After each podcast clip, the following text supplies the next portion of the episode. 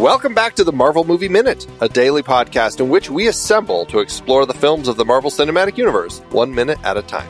In this, our sixth season, we are looking at the Avengers. I'm Andy Nelson from the Next Reel Film Podcast. And I'm Pete Wright, and it's no monologue Monday. What? Today we're talking about minute 85, which begins with Coulson taking charge and ends with the cage plummeting toward the earth. Joining us on the show today and for the next few days, we have playwright Dean O'Carroll with us. Hello, Dean. Hi, guys. Very, very happy to be here. Great to have you, Dean. Yeah, it's been so nice to revisit this movie, which I, I which I, I, I, truly love. I, uh, I, am I'm, I'm pretty much completely uh, swallowing the Kool Aid on the, the, whole MCU, but uh, uh, but this one, this one, I sort of because it was you know now relatively early on and you sort of feel like like oh well yeah they, they hadn't you know, gotten it all together yet uh, and then I then I, I, I revisit it even just a few a few minutes at a time like oh yeah no this movie's really really fun and uh, I really do uh, really do love it so it was, it was so nice to uh, to check it out again. Well, we're thrilled to have you and, and new to the show too, uh, which is great. Um, and uh, you know, I, I, I think you, we we always like to start off this uh, this thing with wondering: is there any particular reason that you ended up picking uh, this set of minutes this week? I was trying to remember. Um, let's see. I know a, I do have a, a, one minute coming up that I think is very appropriate for me. Um, this one, uh, we were just joking before we started recording that uh, you know I'm here as kind of a comedy guy, and here we have the saddest minute in the movie uh, to start off with. The saddest thing happening to like the nicest, most lovable character. So it's an odd choice for me, uh, a guy who's uh, who's a, a, a, comedy playwright by trade, to uh, to start with this. but I might have just picked it because it's such a, a, dramatic moment and such a, a, a memorable moment. Um, it got a turning point in the movie and, and debatably in the uh, the MCU itself. Um, then uh, uh, yeah, I'm just you know it's it's it's it's good stuff. Coulson's Last Stand. It's a it is a good one. And oh, so here's a fun question: uh, Do you think?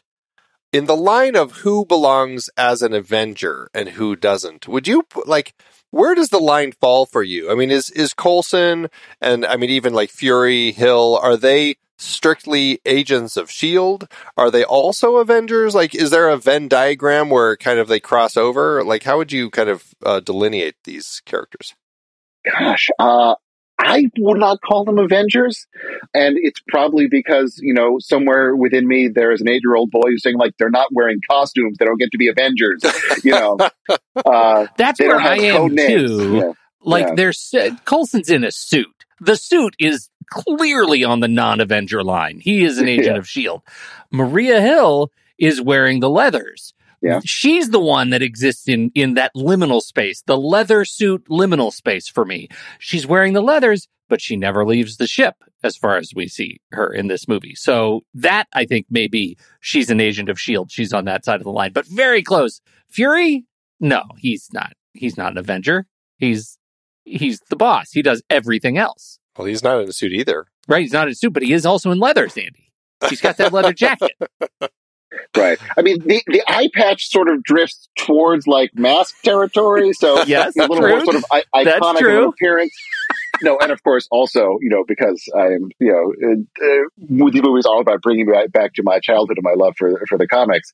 That you know, I, I can still remember the official handbook to Marvel Universe and who was listed as an Avenger in a little grid of all the headshots of, of Avengers, uh, and uh, and you know, Nick Fury certainly helped them out in some Avengers, but uh, some adventures, but he was never considered. An, yeah, right. An event. Right. Th- that being the original, uh, uh, you know, cigar chomping white temple. yeah, yeah, right, yes, right, yeah, soldier, yeah, soldier. yeah actually Sergeant sure. Fury. Yeah. It's such an interesting line, though. It's like, you know, why? I mean, as we were, we've been joking before, it's like, it's not like they get an official badge welcoming them into the team of Avengers. So it is kind of funny. And it's, it's one of those things where it's like, well, you're an Avenger if you call yourself an Avenger. Or, yeah. And, and so, but I, I don't know. It's one of those funny things. And I just like, you know, I like the fact that Coulson is here. He's wielding a ridiculous weapon that's designed from the destroyer and and he's uh, you know facing an Asgardian with it and I'm like, yeah, but he's not an Avenger. you know what's so great about him though is that he wears the the suit. He's he's got the suit and tie and he's the the nerd, right? Like he's the fanboy nerd and yet the way he's written and the way he is Clark Gregg performs him he gets to be a badass here. right? Like his final moment gets to be one of power. And I, I was thinking when I was watching this for today, like, oh, is this the first time we really got to see him do anything action? Because he'd always been, you know, even among shield agents, he was like, you know, the guy who seemed to be involved in like scheduling and uh, yeah, and don't get and, D- Dean, don't get Andy started because there is a whole like sub uh, conversation that we're going to have to have about Coulson falling downstairs uh, almost and not looking like he's in an earthquake enough. So, right. and I, I certainly, you know, I thought of Clark Gregg as a comic actor before this. The only thing I think I knew him from was New Adventures of Old Christine where he was, you know, kind of a fairly, a fairly clownish character in that and was great. I think he's a really good actor and he can do lots of different things. And I looked it up and there was that uh, Marvel one shot short that was packaged with maybe the Thor DVD um, of uh, uh, called "A Funny Thing Happened on the Way to Thor's Hammer," which is a, a Coulson, where he uh, stops a robbery at a gas station. And so there, there he is. You know, you do see him, you know, fighting and doing hand to hand combat and stuff. So that came out I guess a few months before this. So, um, so this was not technically the first time anyone had ever seen him being uh, being active and, uh, and involved. Uh, though I don't know how many people actually would have seen. It. I I didn't see it until I got Disney Plus. Yeah, yeah, relatively few. Yeah, those one shots they certainly uh, gave him. Well, that one shot gave him a little more to do, and then obviously by the time uh, he gets through this phase, he gets to jump into Agents of S.H.I.E.L.D. and he gets plenty of time doing action. And it, clearly, I guess, what they learned from this is they love this character. The audiences really enjoy him. And this is one of those moments, you know, we on this show, we generally call our, our uh, fair director of this uh, Tig Notaro uh, in honor of the Army of the Dead switcheroo. But this is definitely a trope that he uh, does in his films, where I mean, and stories where take a, a beloved character, and especially in this film, like really build him up scene after scene with more reasons for the audience to love him. And he, wow, he is so much our audience surrogate. I can't stand how much I love him, and then kill him. And it's just it's something that uh, really pulls the rug out from under you. And the and the old uh, Loki switcheroo that we get here, where Loki is the one who uh, with his magic, suddenly appears behind him and and drives the scepter into his back. I mean, it's it is a pretty shocking. It plays it plays. I mean, it plays well. Absolutely, yeah. Watching it just now, where I see on the small screen, so maybe I didn't see it in enough detail. We don't see the uh, the point of the spear coming out of his chest, right? Correct. We don't. So we see. So we just see the camera just pans a little bit, and we just see suddenly see Loki standing behind him with the the, uh, spear right up uh, in his back. So that means that shot had like no special effects at all. It was just actors and props. Yeah. And and it's it's this incredibly powerful moment. And it reminds me, I was thinking, oh, you know, one of the best moments in the in the original Star Wars is Darth Vader force choking uh, one of the uh, Imperial, and that's no special effects at all. That's just one actor holding his fingers together, another actor pretending to choke, and it's it's so fantastic. And you know, and uh, so so that was the, a sudden connection that I uh, I made watching it uh, this moment. That you know, it's uh, the the power of it was not required any uh, anything fancy. Well, this is a cinematic trick. I mean, you know, uh, in our other movie show, The Next Reel, we've talked about this cinematic trick quite a bit as far as like filmmakers who purposefully designed their frame where if you're not seeing something within the frame that it kind of doesn't exist in context of the story. It certainly happened in Raider or in the Indiana Jones films. Steven Spielberg uses it a bit. We just were talking about it with uh, Peter Jackson in the Lord of the Rings trilogy. And here we have this moment here where nobody can see that Loki is standing, uh, well, nobody, particularly Thor, can't see that Loki is standing directly behind Coulson, with the scepter ready to plunge it into his back until it's in his back. And it's one of those cinematic tricks that, uh, again, to your point, it is a very effective tool in directing a scene in a way where you don't have to do any effects. You don't have to have anything special. It's just Tom Hiddleston and the scepter are already there. And it's just the way that the camera moves to reveal them. And it, and it creates that surprise. Um, but it is kind of one of those things that I do always wonder. I'm like, Where's the magic in all of this? Is, is is like Loki invisible behind him until the scepter is already in him? Like how does how does the actual working of it uh, play other than the film making of it? Because what we know of Loki, right, of the the magic stuff that we've seen in uh, when they were at the auction the symphony auction house bow before Zod sequence um, is that he can he he can project himself, but there's still one solid Loki. So are we to imagine that the Loki that's having the conversation in front of Coulson, that Coulson's pointing the mysterious destroyer weapon at, is a fake Loki, and the Loki behind Coulson that we don't actually see until later is the real Loki, or is Loki somehow just moving really, really fast? Well, he, we do see the the one in front of him slowly disappear after he's been stabbed. So it, it so the one standing out there Is is the fake one? is the fake one. So presumably the fake one would not have been able to operate the panel that opened the doors to dump Thor out, even though he had just been delivering the you know uh, you know I'm about to kill you speech. Um, yeah, that's that's that's interesting. Well, and he doesn't have that. That one doesn't have the scepter either, and and so, but this this also really more than more than Stuttgart. This really, I think, plays into the moment in Thor, the Thor film, where they are on Jotunheim, and there is a frost giant charging Loki, who's standing there, and then the frost giant flies through Loki and plummets off a cliff, and then you see that Loki is actually standing behind a uh, I don't know a, an icy crop uh, outcropping or something, and makes this other version of himself disappear. But we had seen that that was the original Loki first, so I think there has to be some capacity for Loki to disappear himself while keeping a artificial magical version of himself in that exact same spot and then moving somewhere else and then reappearing. Like that's I don't know, it's the only way that I guess it kind of makes sense because otherwise it does I don't get it. I'm telling you, as many times as I've seen this movie, I've never seen him disappear. I've never seen him disappear until just now. And I was about to come at you hard because I thought you were seeing things, but it was me not seeing things. In the Disney Plus series, he does get into like some of the specifics of of the the particular spells he can cast and the way he does it, and it's like, oh, wh- why is that there? Why why did they include that? Did did they feel the need to define these things a bit more? To uh, Yeah.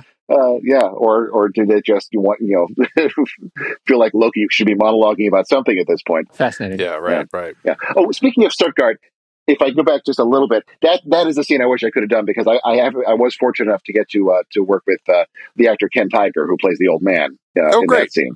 Nice. Oh, sure. yeah, yeah, yeah. He's a he's a, a great actor. You know, has been been in, in things for years and years. Uh, great, you know, great, just you know, working actor. Um, I knew him doing summer stock. You know, he was a guy who would you know, you know do a few TV guest appearances every year, make a perfectly good living from it, and then like go and get to do a play he really wanted to do in, in summer stock during the summer. Um, so yeah, he's uh, uh, he's he's very cool. He's a he's a, a fun guy and and, uh, and nice to work with. That's fantastic. Yeah, we had a great time talking about him and reminiscing on uh, uh, his days as the uh, the head of the bomb division in the Lethal Weapon films, where he pops up in Sure. a couple of those movies. Yes. So, yeah, I I met him. and I met his uh, his husband, uh, who's a screenwriter, and uh, he mentioned one of the movies that Ken was in was um, uh, just one of the guys, uh, comedy Oh, from from yep. the eighties. Yeah, uh, and I.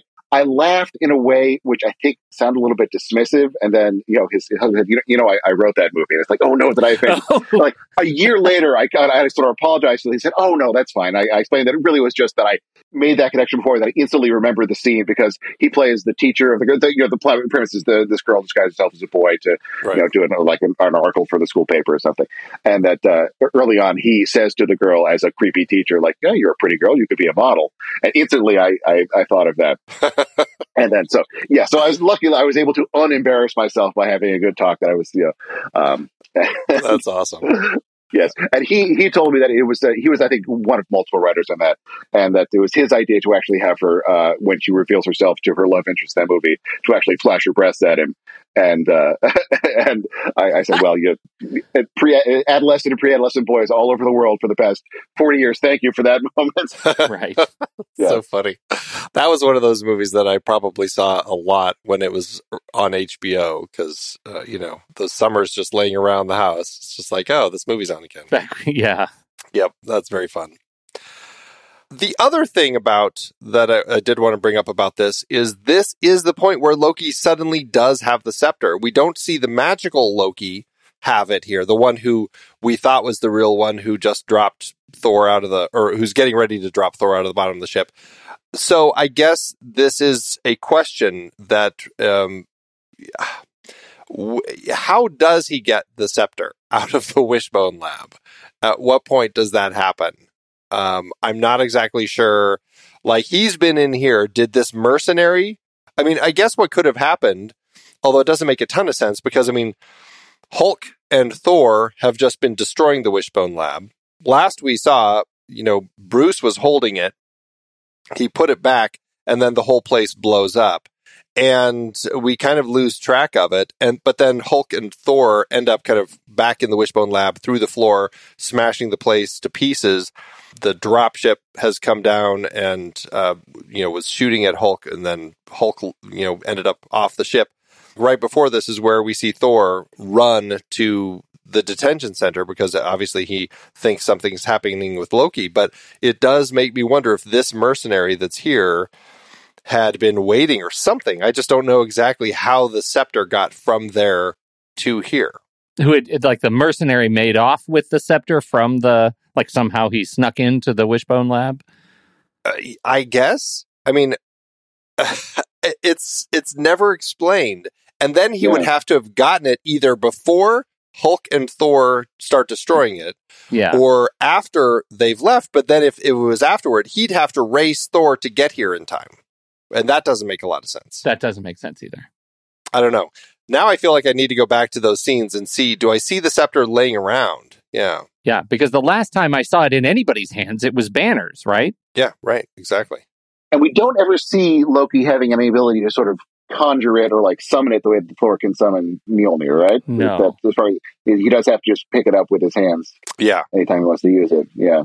Exactly. Exactly unless unless part of his magic is he's he essentially teleports himself there, picks it up and teleports back. Well, I mean that is uh, you know as he says in the Thor film, he has access to these back doors. So uh, you know it's entirely possible there was some way that there was some backdoor thing that he went through to get in here and, and grab it. He's all about those variants. Yeah. Yeah. Uh, I don't know. I don't know who knows? It's uh, it's it's just one of those tricky things that I, I, think that they kind of just gloss over, and the fact that you know, oh, he just magically appeared back here, and he has the scepter, so it's just like you, they just kind of write it in a way where it's like you know, you just kind of assume that somehow magic worked. You know, you got a magical character, and it's it's easy to write.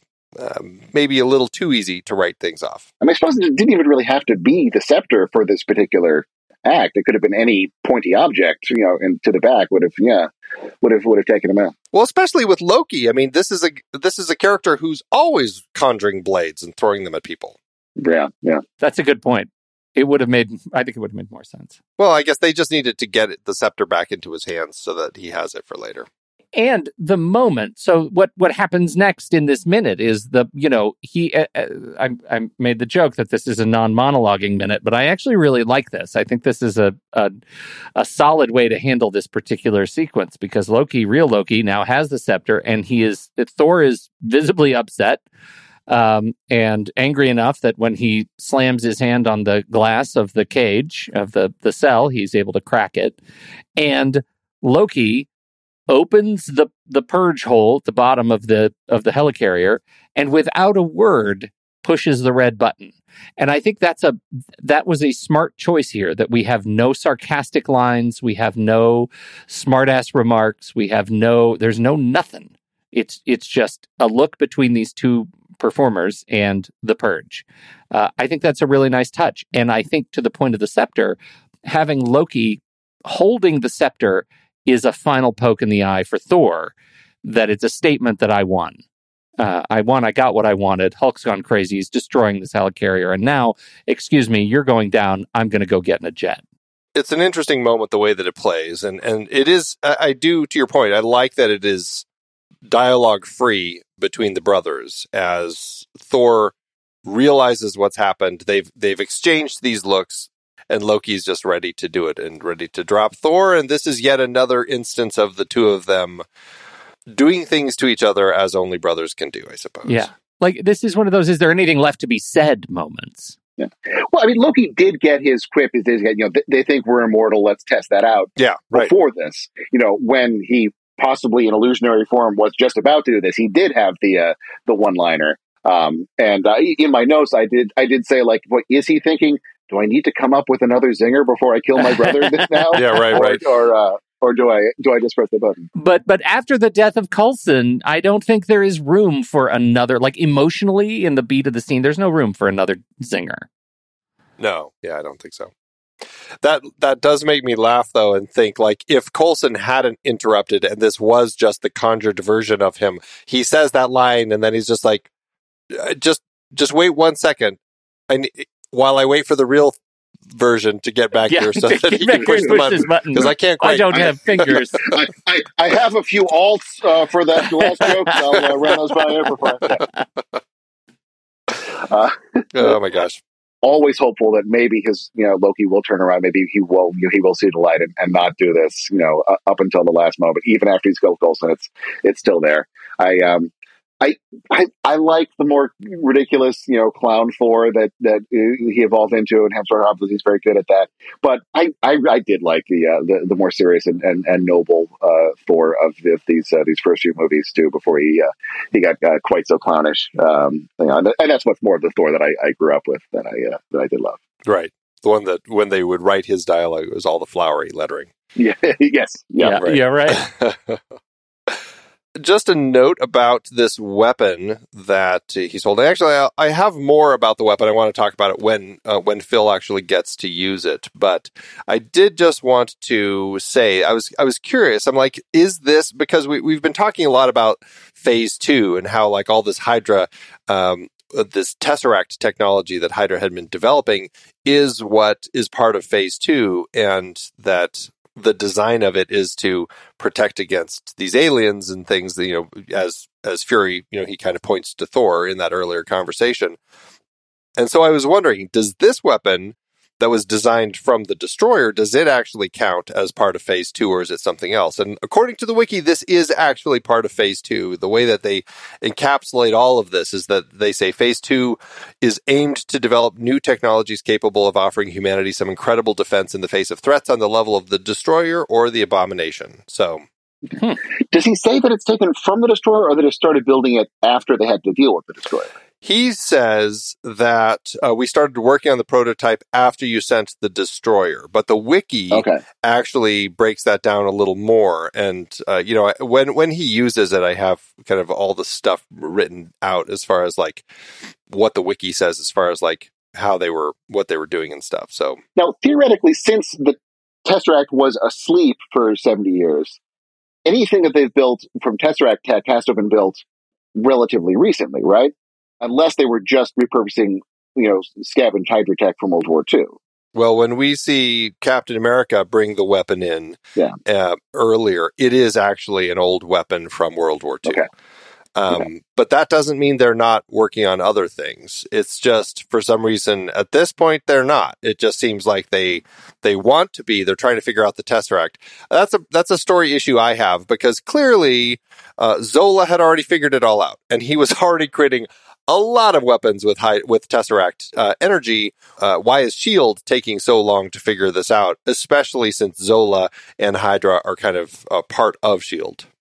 Yeah. So you have to wonder. So was you know when Zola was you know was working for Shield, was it always like, hey, why haven't you built us this Hydra tech, this Hydra tech? And is it the answer like I can't because the Tesseract is asleep? Uh, I I could you know do everything but except whatever the Tesseract could give me back in 1942. Yeah, yeah.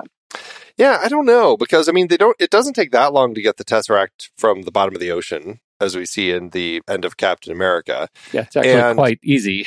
Yeah, right, exactly. And so I don't know if I mean if it is asleep or exactly what what is going on with it, but it's just they don't do anything with it. They kind of you know put it away, and it seems like they forget about it until I mean there is that brief bit it has with the Flerken and everything in the 90s, but otherwise it's like I guess it's in a box until uh, Puente Antiguo in the Thor movie when they realize, hey, we better take that thing out and start doing something with it. Mhm. Yeah, the timeline's a little like as needed, sort of, you know. Yeah, and, and I wonder if we're ever going to be told, like, oh, you know, here's why it woke up in 2012. You know, uh, is there, you know, we have uh, some outside forces acting on it, like oh, you know, now it's time for it to wake up because now it knows Earth is actually ready to, uh, you know, the, the, the age of heroes has begun, or, or whatever it is. You know, they they could uh, throw any number of possible explanations for uh, for that if if they felt the need to. That's true. Yeah, who knows? Who knows? Well, this minute um, we do see Thor dropping again. I love the way that, like, just all of all of the CG creations of this cell falling through the ship and then falling out the bottom of the helicarrier and just kind of dropping and it kind of goes silent other than the sounds of wind. I mean, it's just great the way that they put all this together. You definitely see the shot of the coast below, which is kind of cool to see. It does make me wonder as I'm watching it, is Thor going to hit the water or is he going to hit the land? Could be either. It's kind of 50 50 at this point. Yeah.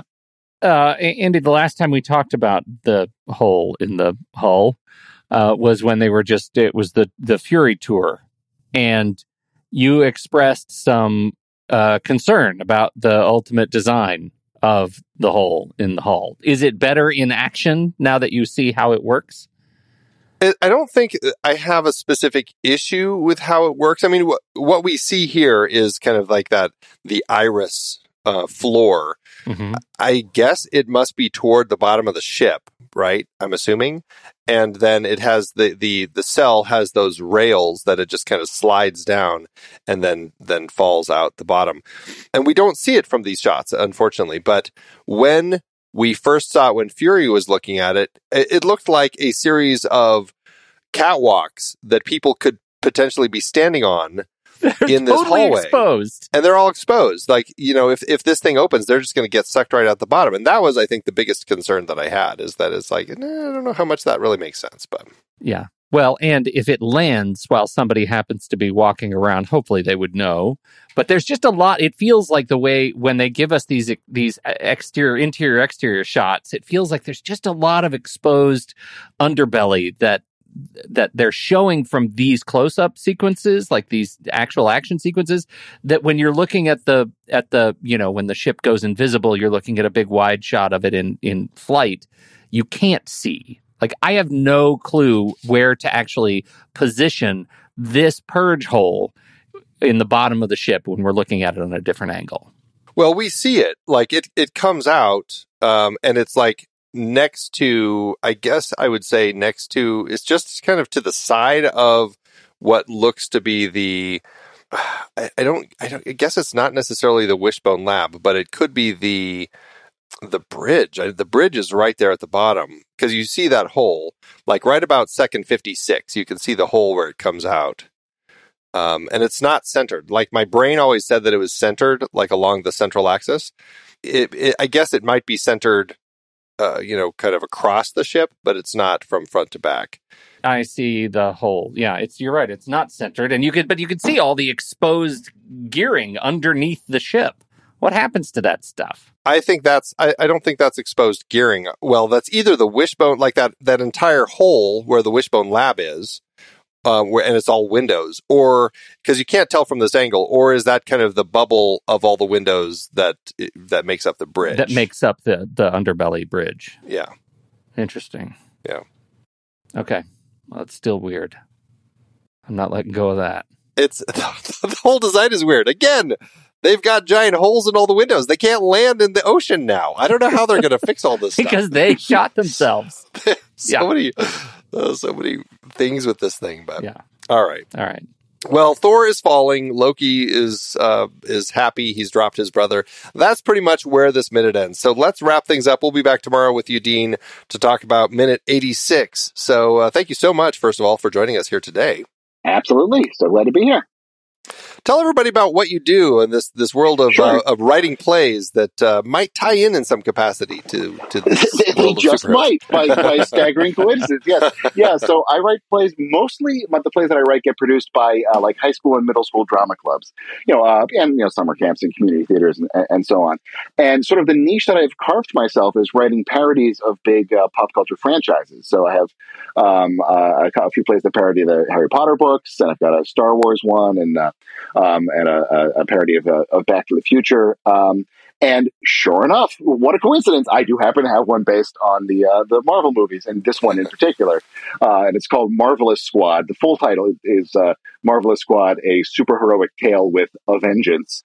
Um, and uh, yeah, and so it is. It is a parody mostly of uh, of the first Avengers movie, though I do uh, use scenes from um, from from some of the other early films too. And then there there are cameos by pretty much everybody who winds up being an Avenger by the time of like a, Endgame in there. And uh, yeah, so I, I do have uh, an equivalent scene to the the death of Coulson, where my character is sort of a mix of Coulson and and Maria is named Piper uh, because of the old expression that um, uh, relaying exposition is called laying pipe, and so since that's uh, sort of her, her, her job in the play, and uh, and she does she does not die, but um, but my my version of Nick Fury, name, whose name is Nikki Fitz, uh, she uh, you know realizes that this is a moment to try to convince the heroes that uh, Piper is going to die and they need to avenge her. So it's it's, it's, it's, a bit of a Monty Python. I, am not dead yet. Yes, you are. Type of moment in, in the play. Oh, so fun. So That's fun. awesome. Well, we will have links to uh, all of Dean's socials and sites, and you can check out his play there uh, in our show notes. So just check those out uh, in your podcatcher, or if you're not seeing them there, you can go to our website, marvelmovieminute.com, and look at it all right there. That's it for today. We'll be back tomorrow with Minute 86. So, Pete, thanks as always. Mm, Andy, tomorrow, more catwalk. Mm-hmm. Until next time, true believers.